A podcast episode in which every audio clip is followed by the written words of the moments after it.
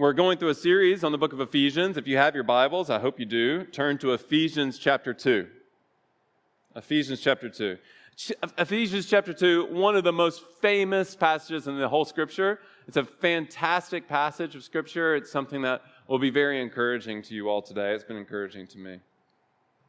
And you were dead in the trespasses and sins in which you once walked following the course of this world, following the prince of the power of the air, the spirit that is now at work in the sons of disobedience, among whom we all once lived in the passions of our flesh, carrying out the desires of the body and the mind, and were by nature children of wrath, like the rest of mankind.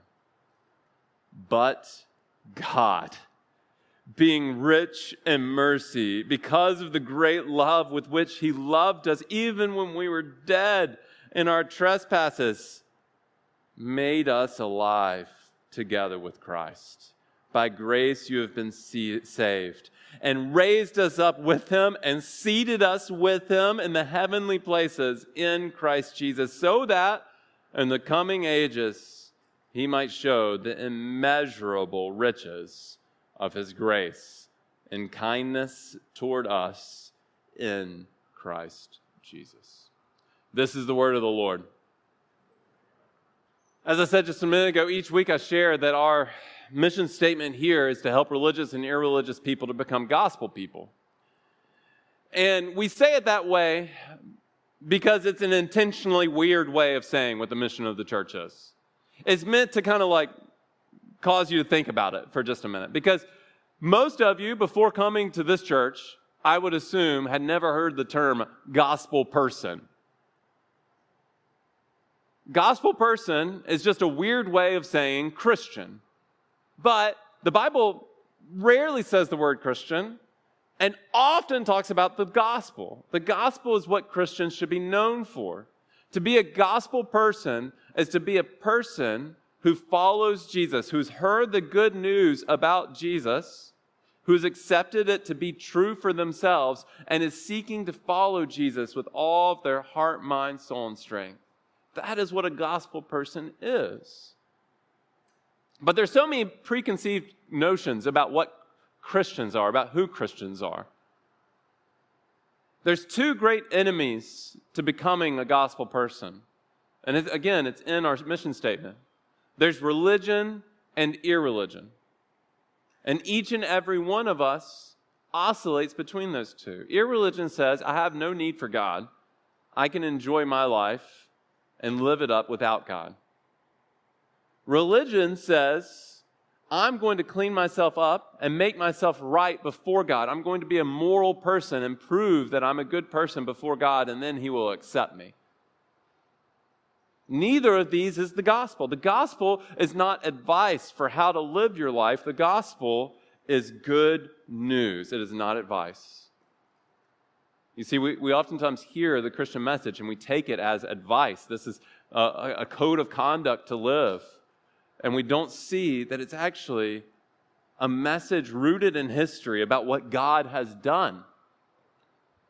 And so, for the next two weeks, as we're going through Ephesians, we're actually going to do this little miniature series on our mission statement here. This week is the gospel versus irreligion, and next week is the gospel versus religion. We're going to be breaking it down like that. This week, this, this idea of, of the gospel versus irreligion, irreligion. I want us to think about our mission statement just for another moment. And this mission statement, it both has an internal aspect to it. Like we want to become more gospel people. I here want to believe the good news about Jesus more because I sometimes act as though I haven't heard it. You know, Martin Luther would preach the gospel week in and week out. And this older lady came up to him, Martin Luther, the great reformer, this older lady came up to him after like a long time where he was just preaching the gospel message. And she said, Surely we're ready to move on to something else. To which he replied, I'll start preaching something else when you act like you've heard the thing that I've been preaching. And isn't that true for each and every one of us so often? That we hear this gospel message but our hearts are forgetful and we snap back into irreligion, we snap back into religion each and every time. And so it has an internal aspect. And, and as we live out this mission internally, that's in our community. And so we're all about the gospel message and we're about this community aspect of living out the gospel message. But there's also this aspect of our, our uh, mission that is outward facing. That we want to reach the people of Somerville, Cambridge, Medford, Arlington, and beyond with the good news of Jesus. We want to help people outside of the church to also become gospel people because we recognize that this is the path to wholeness, to flourishing, to joy everlasting. We're not trying to sell them a used car that we think might give out on them. We're giving them something fantastic. And so we, we endeavor to share the gospel message with our friends. And so, since that's been something that we've been a, that's been a part of who we are for many years, let me just ask this simple question: How are we doing? How are you doing? You know, it's not just a a me thing trying to share it. It's a all of us thing. Individually, we own this mission together. How are we doing with it? It's hard. This is a very hard place to share the gospel message. it's really hard. And let me tell you two, two reasons why our church isn't flooded with people seeking the good news of Jesus each and every week. And you guys know these, these two things, but let me, let me just lay them out there very clearly. The first one is, is our neighbors do not see why they need to be saved. They're happy with the way their life is going. Why do I, do I really need to be saved? Do I really need this?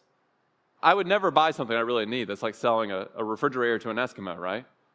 And so, for many times, that's what we're trying to do is we're trying to sell something to people that they don't see any need for in their life. Do I really need to be saved? But then the second question that they don't that we don't have an answer to oftentimes is do I, what does Christianity really offer? Because if you survey our neighbors who aren't coming to church as to what Christianity really has to offer, at best, they would say a religious framework for helping people to be more moral. At worst, they would say something to the extent of it really only has to offer a political agenda. I think that that's how our neighbors see us oftentimes, uh, only political in that way. And so today, as we explore this passage, I want to tackle those two questions. Do I really need to be saved? Maybe you're here today. Maybe, maybe you don't have much background in church, and, and these are questions that you have. Do I really need this? and what does Christianity really offer? Those are the two points for today. Do I really need to be saved? And what does Christianity really have to offer? Point one Do I really need to be saved? I'm going to show my full nerdum as we, as we go into this. I think that you guys can track with me. I think pound for pound, we have one of the most nerdy churches in the country, and I'm proud of it. Very proud of it. We play chess with each other for our spare time. I mean, it's fun, you know, we're a nerdy, nerdy bunch. In the movie Avengers 2 Age of Ultron, it's not even that nerdy, right? Eh, okay? It's very popular. Uh, the, the movie Avengers 2 Age of Ultron, Tony Stark, Iron Man, he creates this artificial intelligent robot named Ultron. And Ultron does the same thing that you and I might do when we first wake up. When, when Ultron's first made, what does he do? He surfs the internet. He goes re- on a researching campaign. And after he researches for about 10 seconds about humans, he comes to the conclusion that humans are inherently evil and should not exist. Let this be a lesson to us. Doing our own research on the internet does not always lead to good conclusions. Ultron decided that humans no longer need to exist because they're inherently bad. They need to be destroyed. And so that's what the rest of the movie is about is, is, is Ultron trying to destroy humanity let's all take a moment to pretend that we are Ultron. and we're given an opportunity to unbiasedly observe humanity from a third point of view, third person point of view, what would you observe? What would you conclude about the nature of humans? Would you say that humans are inherently good?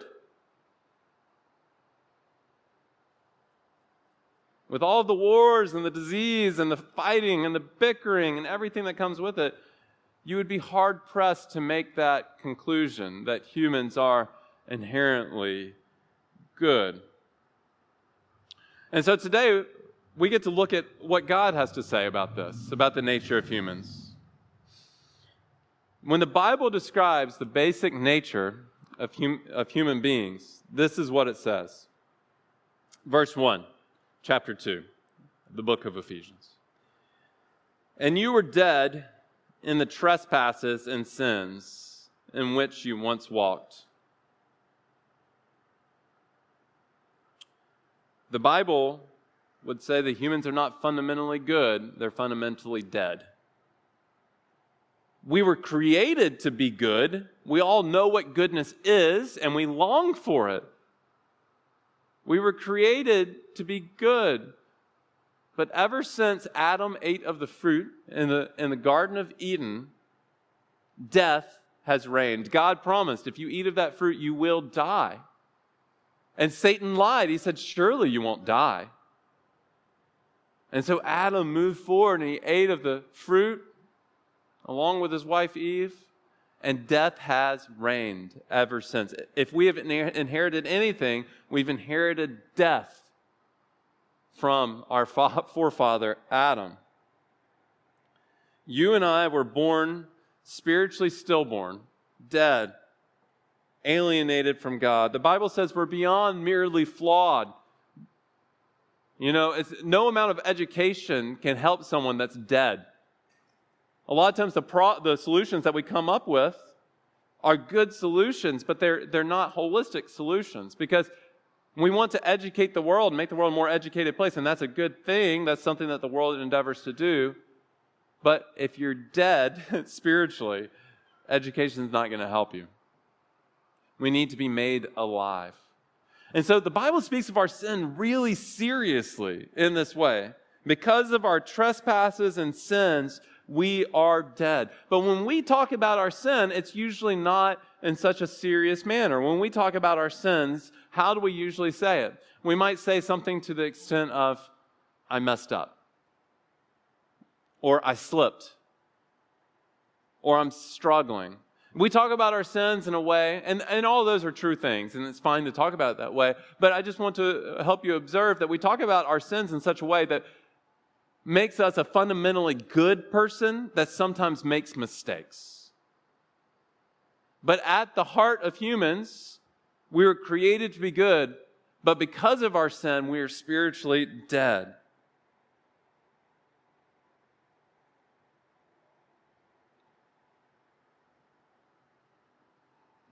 Do I really need a Savior? Do I really need to be saved? Yes. Apart from Christ, you are spiritually dead, incapable of bringing yourself to life. Now, what does it look like to be spiritually dead? Paul describes that. Let's continue looking at Ephesians 2. And you were dead in the trespasses and sins in which you once walked. Hear this following the course of this world following the prince of the power of the air, the spirit that is now at work in the sons of disobedience, among whom all once, we all once lived in the passions of our flesh, carrying out the desires of the body and the mind.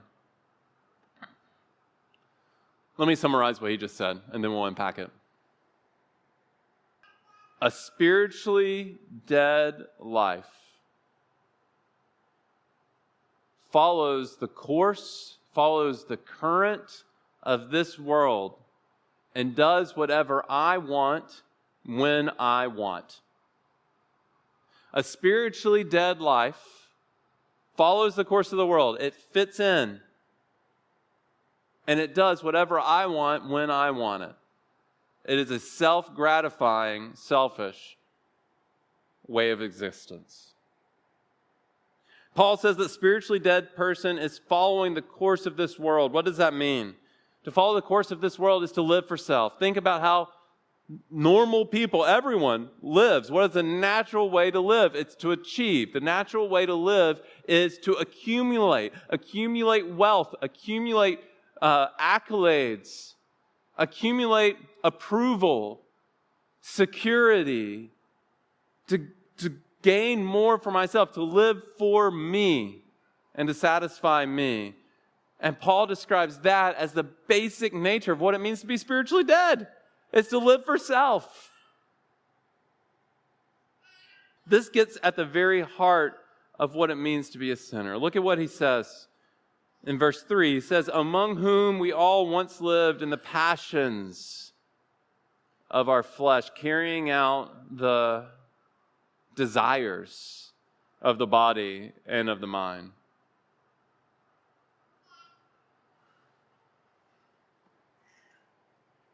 We carry out the desires of the body and the mind. This gets at the heart of what it means to be a sinner. Because to be a sinner, oftentimes when we think about sin, we think about a long list of do's and don'ts. Don't do this, do this. Do this, don't do this. But when the Bible talks about sin, there are some do's and don'ts, but more inherent to our sin nature than that are desires. That we're carried away by our own personal desires. He says the desires of the body and the mind. It's not simply that we've broken the rules, but rather we've loved ourselves. We, we've satisfied our own desires. We desire ourselves and the things of this world more than we do God, which makes sense. We talked about this a couple weeks ago with uh, Augustine. And Augustine has that famous quote where he says, You have made us for yourself, O Lord, and our hearts are restless until they rest in you. So, friends, do I really need to be saved? Yes. Apart from Christ, I'm spiritually dead and I'm living out my own selfish desires, which is a- accumulating for me more death. This is the way of the world. In fact, to love yourself in this kind of way, this is what Paul says. He says that satisfying your own desires whenever you want, however you deem best, this is irreligion, and this is foundationally what it means to be a Satanist. Because how does he say it? He says, verse 1 And you were dead in your sins and trespasses, in which you once walked, following the course of this world, following the prince of the power of the air. That's a nickname for Satan. That's a nickname for the evil one. To live a selfish life is a way to follow Satan. C.S. Lewis, in his great book, Screwtape Letters, he talks about the ways that Satan works as a book of, of a senior demon writing to a younger demon, giving him tips on how to tempt him, how to tempt people. And the demon says, We don't need to reveal ourselves if we can just get the person to ignore God and to live for themselves. Temptation works better for us in this day and age by just being more subtle in that kind of way. Friends, you don't have to own a Ouija board or have an upside down star tattoo on your forehead to be a Satanist. You just have to live out your life carrying out the desires of the body and of the mind, following the course of this world following the prince of the power of the air. That's why I don't actually like the way that Christians talk about spiritual warfare, oftentimes. Because the way that we usually talk about spiritual warfare is normal life is just normal, but then when something really bad happens, we start thinking spiritual warfare. Well, if we're going to take this passage seriously, we would say not that we don't believe in spiritual warfare, but that a lot more spiritual warfare is happening than just when something really bad happens. The nature of spiritual warfare is that Satan is tempting you to live for yourself instead of living for Christ. Satan doesn't need to spook you if he can get you to give in to, to temptation. Satan doesn't need to get the kids of the church to start practicing witchcraft if he can get the adults of the church to gratify every sinful desire that comes to their mind or their body. This is what it means to follow the prince of the power of the air. So, do I really need to be saved? Yes, apart from Christ, you are spiritually dead. Yes, apart from Christ, you're gratifying the, the sinful nature of your own body. You're following desires of yourself. Yes, apart from Christ, you're, you're following Satan. That's what the scripture says. Paul ends this little section, and, and look, guys, I know the news is bad right now, but it's going to get good here in a minute. He ends this section in verse 3 by saying, We're by nature children of wrath like the rest of mankind. This means that every single one of us, apart from Christ, is rightfully deserving of hell. Simple. That we're rightfully heading toward hell. Now, the way that C.S. Lewis depicts this, sorry for all the C.S. Lewis quotes, there's a lot this week. The way that C.S. Lewis depicts this um, in a book called The Great Divorce is he depicts hell as this place where people get to live in their selfishness. He depicts hell as this place where people just move farther and farther away from one another so they don't have to deal with each other and they get to live in their own selfishness and gratify the desires of their sinful flesh. And it makes them miserable, but they don't even know that they're fully miserable. They know it, but then they, they think that they can satisfy themselves in one way or another.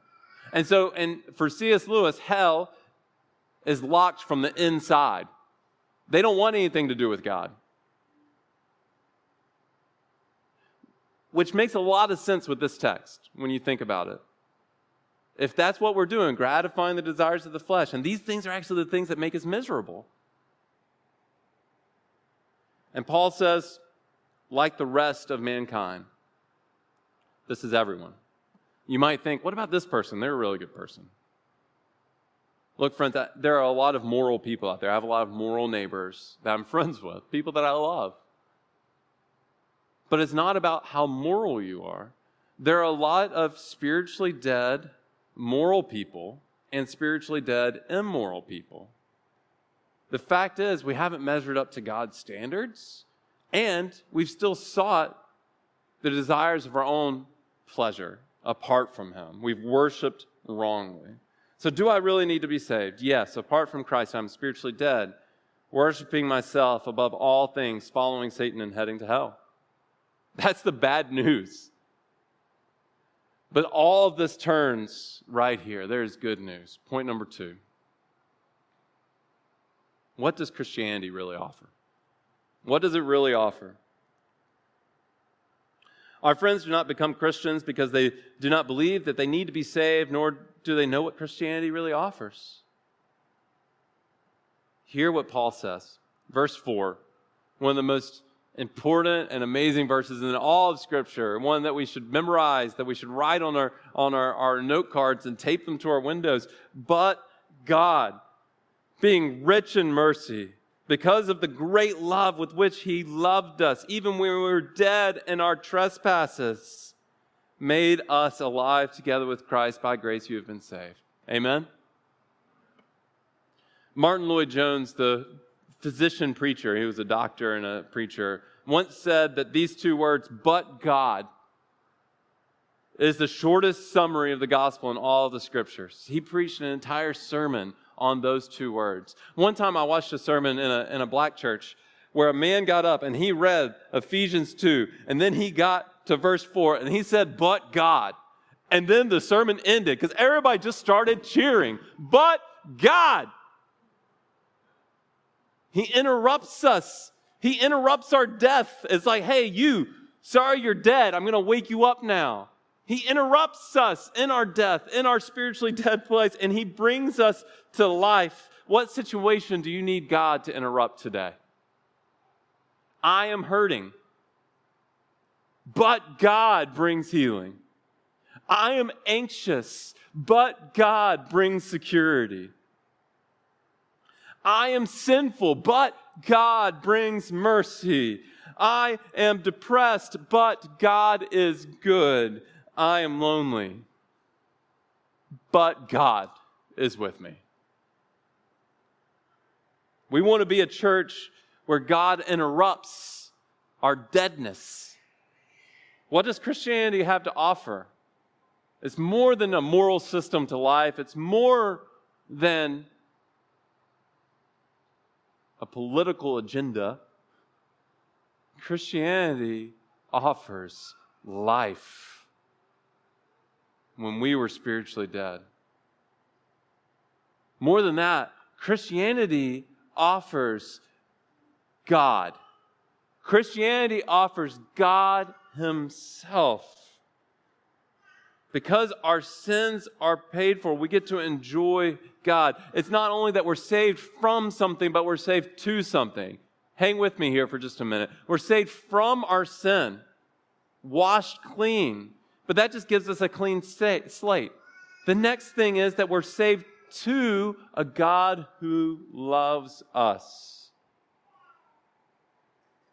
and gives us relationship. Look at the scripture. Even when we were dead in our trespasses, He made us alive together with Christ. He breathed life into our lungs. Nothing that we did, all that He did. Now, there is some personal responsibility. It's like when Jesus rose Lazarus from the dead, He said, Lazarus, come out. At that moment, Lazarus breathed in again and lived. He still had to get off the table and start walking. Maybe you're at that point where God's breathed life into you, but you got to get off that table and start walking. There is a human component to it, but it is all God's mercy. But here, listen what he says. He says that he's made us alive together with Christ. By grace you have been saved. And then what does he do? He raised us up with him and seated us with him in the heavenly places in Christ Jesus. Last night I was watching a movie with my kids and my wife, my family. And my daughter seated herself with me on the couch. And my son seated himself with me in my lap. Those people can sit as close to me as they want when I say it's okay. Sometimes I need a little space they can sit that close to me because I want them near, because I love them. And that is what this scripture is describing. It's not saying you've just been saved, now good luck. It's saying because of the great love with which he loved us. Think about that for just a second. God is not indifferent toward you. He is not merely tolerating you. Because of the love with which He loved us, He made us alive. And He didn't just make us alive and say, Good luck out there, kids. He raised us up he lifted us up and He seated us with Him. He holds us near like I do my kids on movie night. Because he, he doesn't just want to tolerate us, He wants us to enjoy Him forever. What does God offer? What does Christianity really offer? Christianity offers forgiveness of sins, but more than that, Christianity offers relationship with God offers God Himself, the source of all goodness and kindness and mercy. Look at how Paul describes God. Verse 4 But God, being rich in mercy. It doesn't say becoming rich in mercy, it says being rich in mercy. It's just something that He is. It's, it's foundational to who He is. He is rich in mercy, He doesn't change. That's just who He is. We get a little peek into the divine presence of who He is here. It's his very nature, it's the most foundational thing about him. Yet we have such a hard time believing this. Oftentimes, we think about God as being a judgy God or God about, as being like a stingy God. And if you worship a judgy God or a stingy God, Augustine again says that you become what you worship. And if you worship a judgy God, you become a judgy person. And if you worship a stingy God, you become a stingy person. So sometimes we need to like work our way backward and say, I'm a judgy person. What does that say about what I believe about God? I'm a stingy person. What does that say about what I believe about God? But friends, if you worship the true God, He will be making you into a merciful person. Isn't that beautiful? Isn't that what our world needs more of right now? I don't need to be judged any more than what I already am. All right? When I come to the church, I need to receive the mercy of God. This is not a place of judgment. This is a place of mercy and kindness, gentleness, peace. Nowhere in the scripture does it say that God is rich in anything except for right here, where it says God is rich in mercy.